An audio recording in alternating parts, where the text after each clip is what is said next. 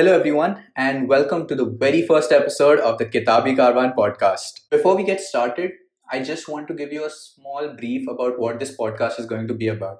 It's not going to be a typical podcast reviewing books or giving you ideas which are essentially blurbs of books. What I'm going to do is try and talk to authors about what makes them read, what makes them write, what is it about this entire beautiful world of reading that draws the best out of them creatively.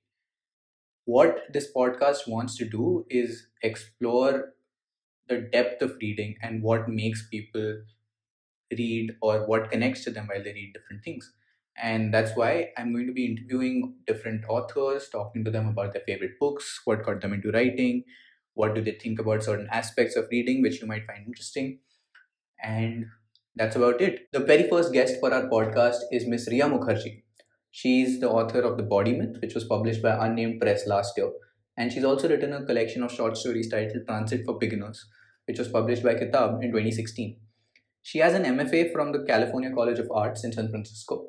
And she's also dabbled in a variety of things, ranging from being a coffee barista, a counselor, a behavioral health advocate, and an entrepreneur. She also is a vegan and runs an amazing blog for veganism. And at the same time, her website carries all her non-fiction and fiction articles, which I strongly advise all of you to check out. It is something really interesting. Without any further ado, let's jump right in. So, um, Rheea, for uh, all our listeners and viewers, uh, I would like you to give us a small introduction and not the one on your website or on your blog, something that tells us more about you you know i'm so i'm a i don't know i'm a bangalore based writer for all practical purposes. Um, but i am um, this little third culture kid who kind of grew up between the us and india for the longest time. Um, you know my first 10 years were in the us and then the next you know and then you know when i was uh, 10 to 18 i was in bangalore. So i was a school kid in bangalore in the 90s um, and then my family moved back to the us and that's another story altogether my god my family. But um, uh, you know so I, I went to college and did my master's um, over there um, worked for a bit and uh, i moved back to india actually in 2011 so i'm very much a, a bangalorean uh, i uh, run a small content and design firm which pays the bell, bills because fiction does not pay the bills and uh, um, yeah and i live with my partner and i have two dogs called nimbu and henna both adopted oh, little dogs that's yeah. so cute so um something I really have to ask. Okay, this is one of those reverse Jhumpa Lahiri kind of situations. She's one of my oh, favorite yeah. authors, and it's just it's just very unique to see her writing because she's that third culture kid, but you know, set in the US. And it's very refreshing because now that in the 80s and 90s, you've had this explosion of people studying abroad, coming back, and yeah. I know assimilating different cultures that they've learned. So, was how does your culture, your this change in your cultural approach fit into what you read and what you write? I mean, because you've been you've at very different stages in your life, you've been exposed to very different cultures, and that just offers a unique perspective, which I would want to know. I think that's a really good question, and it's funny that you mentioned Jhumpa Lahiri because she was, of course, a defining author that I went to when um, in my twenties when I was reading, and like you said, there was this whole blast of I think maybe from the mid '90s onwards, um, this whole blast of uh, Indian diasporic writing um, that kind of addressed uh, this whole fitting in and um, you know becoming uh, you know embracing your Indian identity in an American world. However, that was not my experience because of my shifting in between countries. So I wasn't the typical ABCD, what they call American born uh, confused Desi who you know could relate to a lot of the issues um, that your standard american indian person could relate to. Um, and so i thought that there were there was something missing in the in the writing that i was reading that was coming from indian writers. And this was a time before indian english writing really took a huge stand in india which now it's much more well known. Uh, writers are taking right. all types of uh, challenges and really embracing their own environment versus before it was either very exoticized writing. It was like you have to talk about arranged marriages and mangoes and pickles, or right. you have to be talking about the immigrant experience only. Um, and so now you can see this whole host of Indian uh, English writing. And obviously, all of these wonderful themes and um, literary talent was always there in our native languages. We just, mm-hmm. you know, now we can read a little bit of that in translation, um, you know, because I can't, you know, English is really the only proper language that I can read in. I mean, I can technically read in Hindi, but I can't enjoy a book like the way, and, and that's a loss for me. That's, you know, a loss of language. But there is so much great literature out there. But in Indian English writing, now I think it's a very exciting time. And so I feel like right now you can, as an Indian writer, you can write about anything and take new risks and um, really understand that in India, there is no one story. It's a billion stories. And, you know, you can try to take one kind of perspective and, and put it out there. So, um, something that you mentioned, right? Like talking about how in India, you're absolutely right. There are almost 135 crore people here. Everyone has unique stories, and because of how our country is structured, we just have these unique cultural tastes. And uh, it just pivots me back to a, um, a, short story I read on your website about. Uh, so it's something uh, I don't remember the name of the short story. I apologize, but the character talks about how the that there's a protagonist and the female lead who talks about how there's this buzzwords which is talked about, which is kind of dismissed as clicky or like something that's kind of looked down upon. And that's something that I felt is something we should talk about. That uh, we do, I think personally, we are seeing this divide in Indian, let's say, call it the Indian reading scene, wherein you'll have your typical elite upper class people or like anyone who's been privileged enough to get a good education to being exposed to Western literature or something like me mentioning Jhumpa Lahiri that just drips of the fact of the kind of privilege I've had. And on the mm-hmm. other hand, you have the explosion of writers whose work is not typically called literature in that sense. Something yeah. like your, uh, I wouldn't name them, but then you do get what I mean. And Absolutely.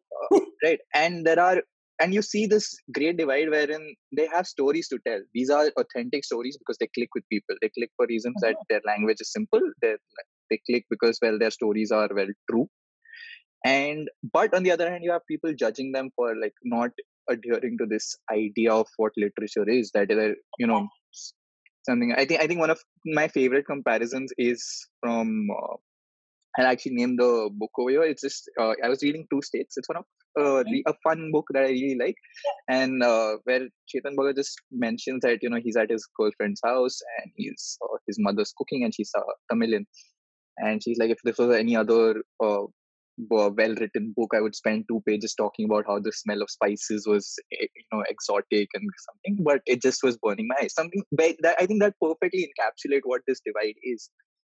Do you think that I know there is um, any merit to this kind of divide being put out there that somehow modern Indian writers are not catering to higher level of writing, or is it just that well they have different stories to tell?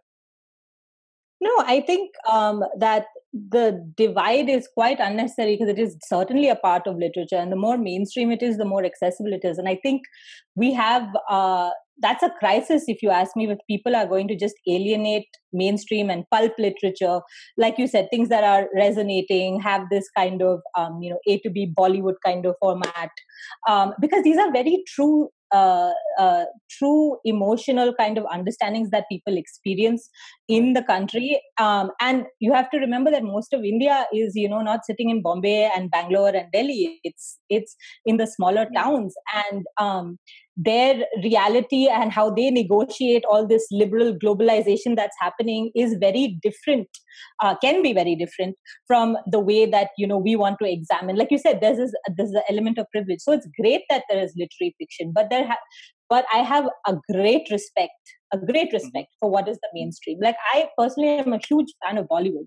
And not just because you know i'm i'm a, like you know uh, yes i mean i can quote a lot of films and i can you know gush about a lot of films but basically they connect the country. So no matter what, if you think, oh God, I hate Bollywood and I hate this nonsense and tamasha that goes on, it's still it's a it's a conversation point that we all can reunite for a moment with the memory of something. Most eh, most urban Indians, most a small town India will know what DDLJ is. That's correct. No matter whether you hate it or not, or you didn't care for it, or whatever it is, it's it's a connector. So something that also bothers me is, or not bothers me, just something I think about often is, as you mentioned that even I come from like a North Indian family, but I know how to speak in Hindi, but I'm not very comfortable reading it. And mm-hmm. mere text, I would end up reading it, but I won't enjoy it the same way I enjoy a book written in English. Yeah, mm-hmm. And uh, do you think this is affecting the narrative in the sense that people aren't able to get their stories out there, or is language forming an actual barrier at this stage in India's growth as like a society, not as a country?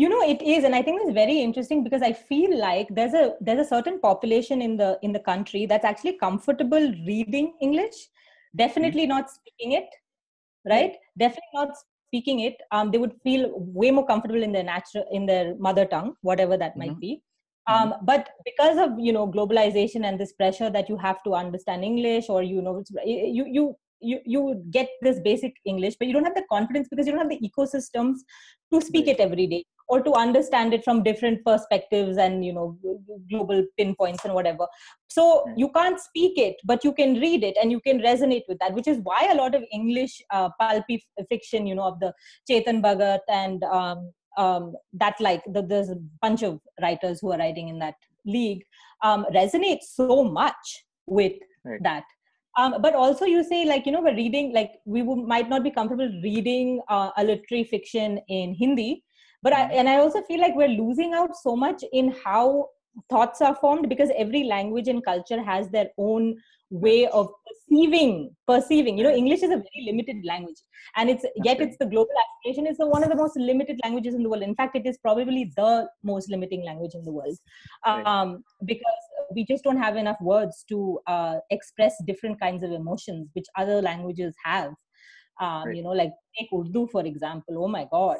You can't you can't even come close to it right um, so so i definitely think that by not being able to read different languages we are also limiting perception how we can perceive the world. There's so many other ways.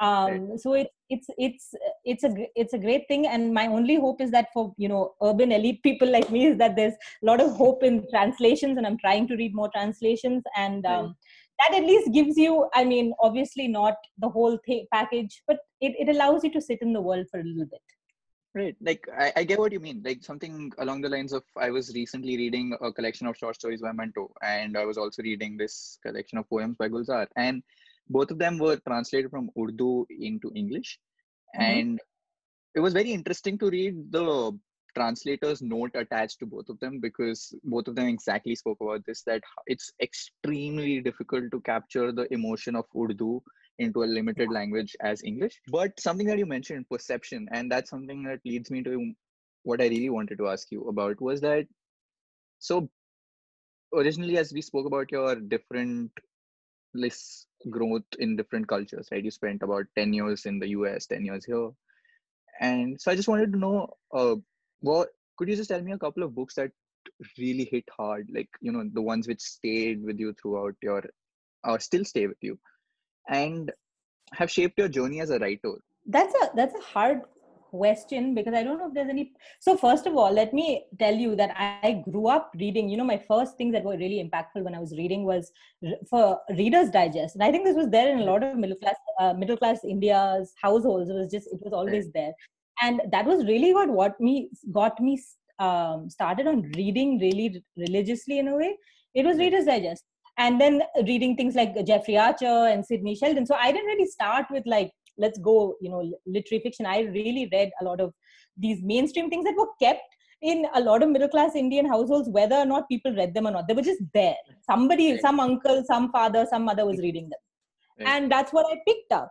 Um, and then I remember, you know, one of the first books that really made an impact on me was actually a non-fiction book by Pratima Bedi, and it was called Time Pass, and it was her memoir. Okay, and so Pratima Bedi is, a, a you know, a, obviously, um, you know, she was a famous dancer. She founded Nrityogram in in Bangalore, but she lived life very atypically, from, coming from a very conservative family in uh, I think she grew up in Calcutta, if I'm not mistaken, and had Marwadi roots. God, I hope I'm right. But but she she was you know she she was talking about you know how she would get out of the house in the middle of the night to go on uh, to go and meet her boyfriend. And um, she you know she had this honest raw emotional vulnerability. And you know reading this i think it was the at the turn of like maybe this must have been 2000 when i read it or 99 99 or 2000 um, you know reading it back then and seeing this woman articulate herself so well and so powerfully and kind of challenging all these kind of gender roles and how you know a woman is supposed to be uh, even though she came from a pretty privileged background, uh, was really, really uh, fascinating for me because, um, you know, th- this is, you know, and I grew up in a very, um, when I was in Bangalore in the 90s, uh, from a very like, you know, proper, like, um, like it was a very, it was a Aurobindo school. It was a Hindu school. It was a very, um, very authoritative very you know i had a lot of issues i have a lot of issues with the indian education system i keep going on a rant on that on the side but so i mean you know when you when you come from that and you that's what you're experiencing uh, at that time and to read a book like that i was like wow i want to be her and i want to be have that kind of bravery right. so that was something uh, that i really took to heart as a writer mm-hmm. so not maybe in terms of the technicalities of writing but how i wanted to be as a writer how i wanted to present how i wanted to connect to people that's probably the one book that really made a huge mark on me. Right. Like it's fun it's funny that you mentioned that because it's um it's more often than not everyone i know like not only writers it's just anyone who loves to read and somehow has had this one book that's or a couple of books that have impacted them and obviously you have different books that impact you at different points in your life. Yeah. but more often than not the book that impacts you the most is one that surrounds bravery that you know just kind of pushes you beyond what your boundaries are. Yeah. and it, it's just a very interesting thing that i've noticed that somehow all of us as human beings just need that push to be braver in life and just to push follow our, our dreams and get where we are. Yeah.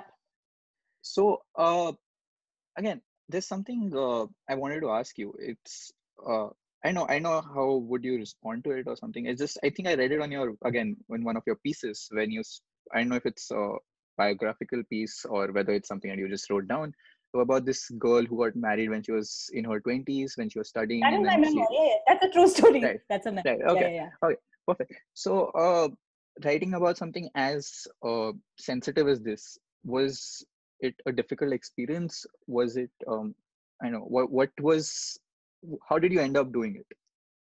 Yeah so a few things. Like if you'd ask me um 6 or 7 years i mean that piece also i wrote i think i wrote 3 years ago 2 or 3 years ago definitely.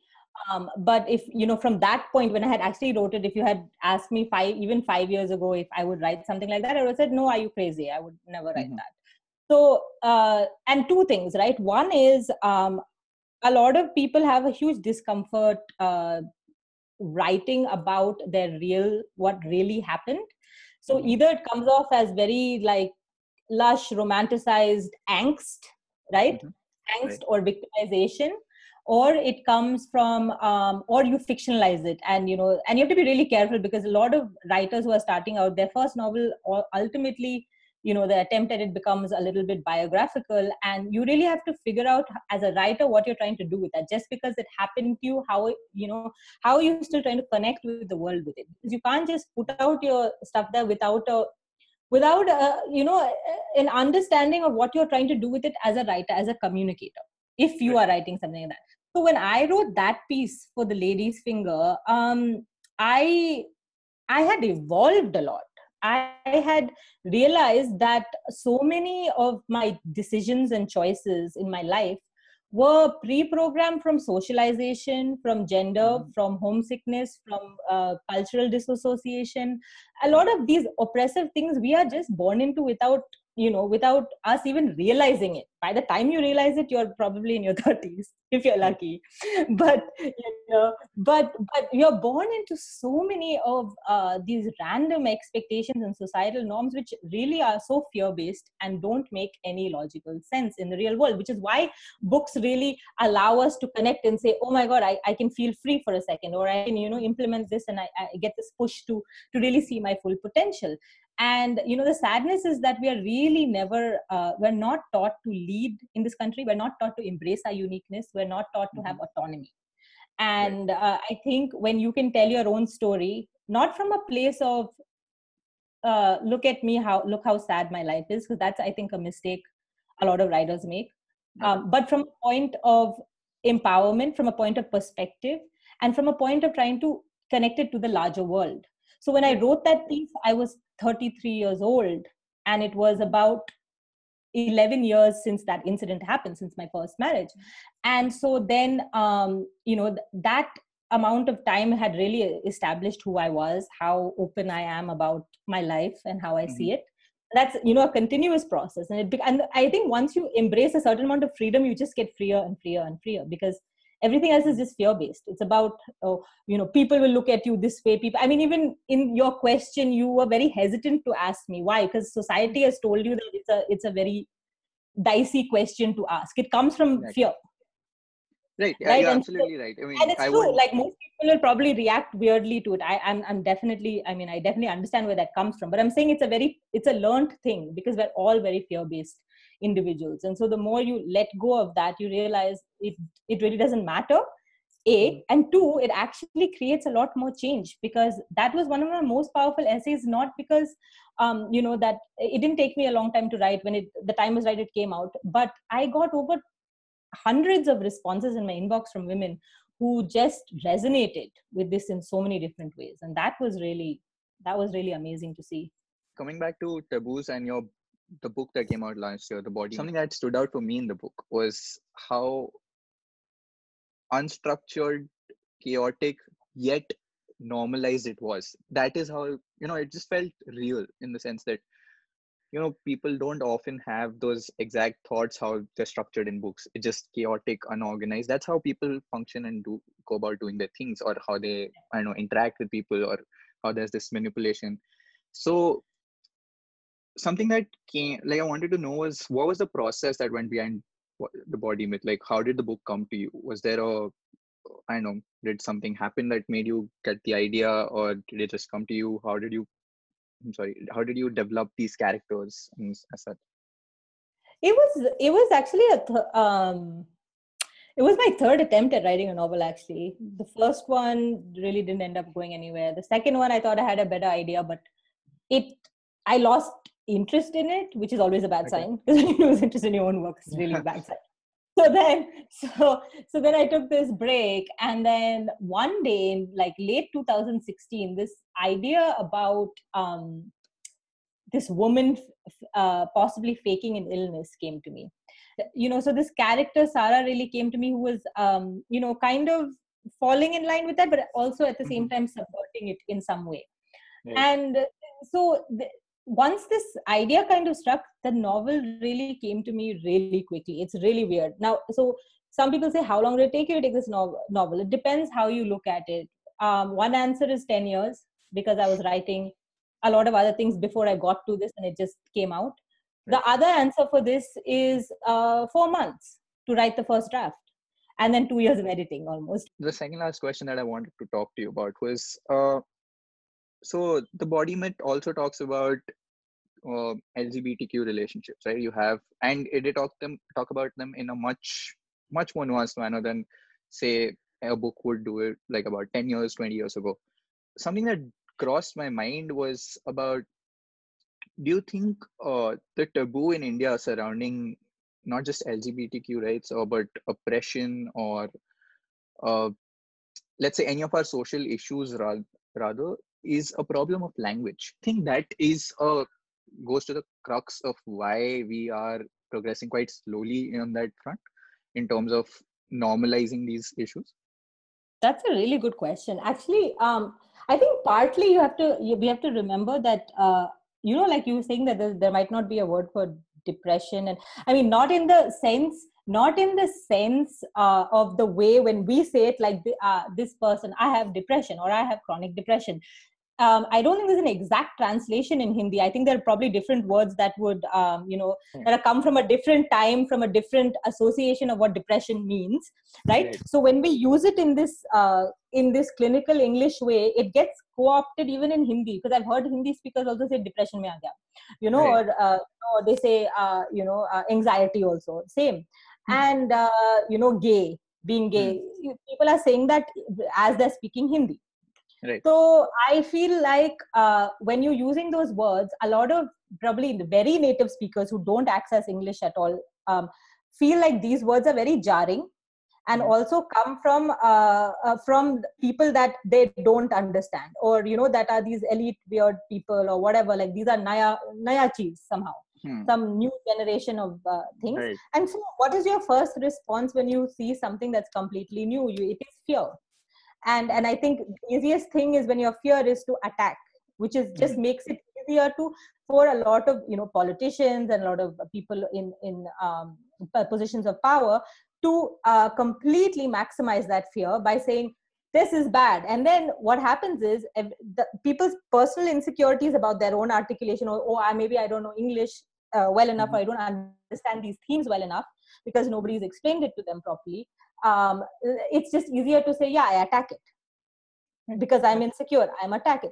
so that's actually a really splendid point and yes i think it does have a, a, a part to play. Because i feel like if someone sat down and you know from another generation even you know uh, maybe um, my parents or my, even my grandparents generation if you sat down and you spoke in their native language mm-hmm. what this is in a really you know soft and nuanced way as best as possible i feel like they would not uh, a lot more people would be uh, more open to it right. and find a relation to it in their life. Because it's not right. like these things are not happening. Like oh huh, maybe that was that when something i knew this person or maybe this was that. Right. and then suddenly you made them a part of the conversation instead of making them you know?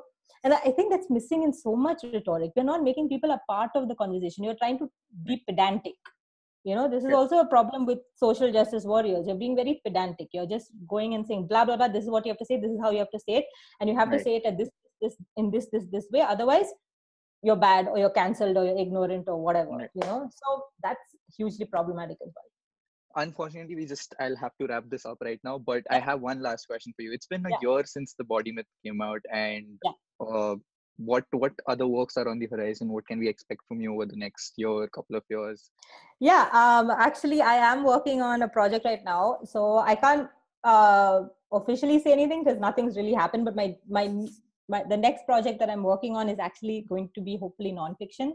Um, and it's going to uh, look at the idea of um, love, but not in the idea, I'm uh, not in the standard definition, and uh, look at the idea of resistance and what it means to be uh, to be a resistor, to be a citizen, uh, to be someone who can, um, you know, be uh, to be capable of much more extraordinary compassion and uh, creative change than you thought possible. So that's that's a. Right. I know it's a weird but that's what no, I'm going to do. No, that that actually sounds really interesting, and that's something I think it will make for a very interesting read. So I'm really looking forward to it. Thank um, you. Thank you. Yeah. Thank you so much for being on the podcast and like working on me with me for for the debut episode. You have no idea how much this means to me. Uh, this was it was really great having you on it was a wonderful conversation such a refreshing conversation i really hope you do more of these i'm really looking forward to following more of your interviews and podcasts yeah thank you so much i hope all of you enjoyed this podcast if you did and if you want more updates from us please like and comment and subscribe to our channel and our podcast and don't forget to check out our website kitabikarwan.com and check us out on Instagram at the rate kitabikarwan. The links are in the description. We'll be back with more such episodes and more such interesting authors for you.